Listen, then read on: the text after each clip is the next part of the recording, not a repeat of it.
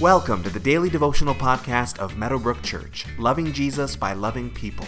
For more information about who we are, find us online at www.meadowbrook.ca.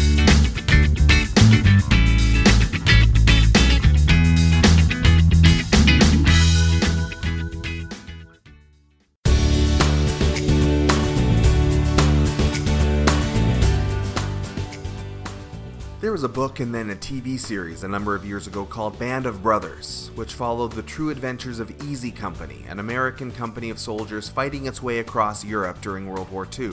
As the title suggests, the major theme was brotherhood, and it had a way of pulling on the heartstrings, especially for men. We can't do this life alone, soldier or otherwise, and we all need a crew that we can depend on to help us through the hardest times of life, especially. We meet some more of Paul's band of brothers in today's text. The riot in Ephesus, which we've covered in the last couple of days, has come to an end, and the disciples are moving on. Acts chapter 20, verses 1 through 6 says, When the uproar had ended, Paul sent for his disciples, and after encouraging them, said goodbye, and set out for Macedonia.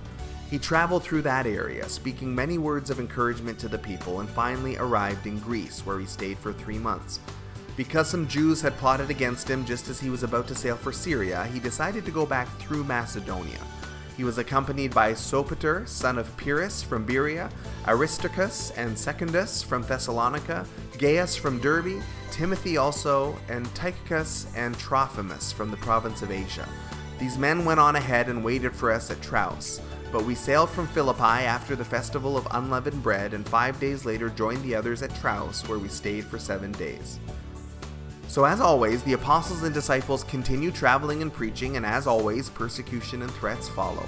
No doubt part of the reason for their constant movement in the book of Acts is to stay ahead of their persecutors. We see some of this in today's passage. In order to avoid his tormentors, Paul decides to go a different way.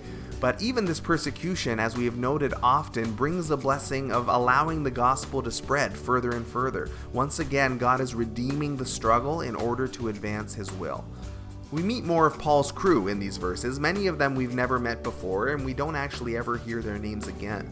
Other than Gaius, who we know a little bit about from the rest of the New Testament, and Timothy, who we've met and know much more about, the others in this list are actually a mystery.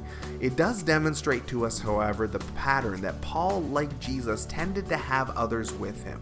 He apparently felt the need for community constantly throughout his ministry, and he often took others with him whenever he traveled anywhere.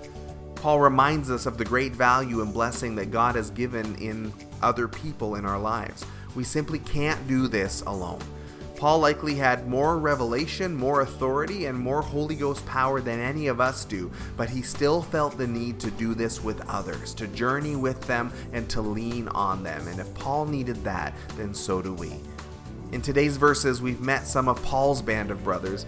Who are your brothers and sisters that you journey with? It may not be a large number, but take some time to reflect on how others are walking with you in your spiritual journey. If you feel that it's not happening enough, take some time to pray for God to bring others alongside you. And if it is happening, pray for them today and give thanks for them.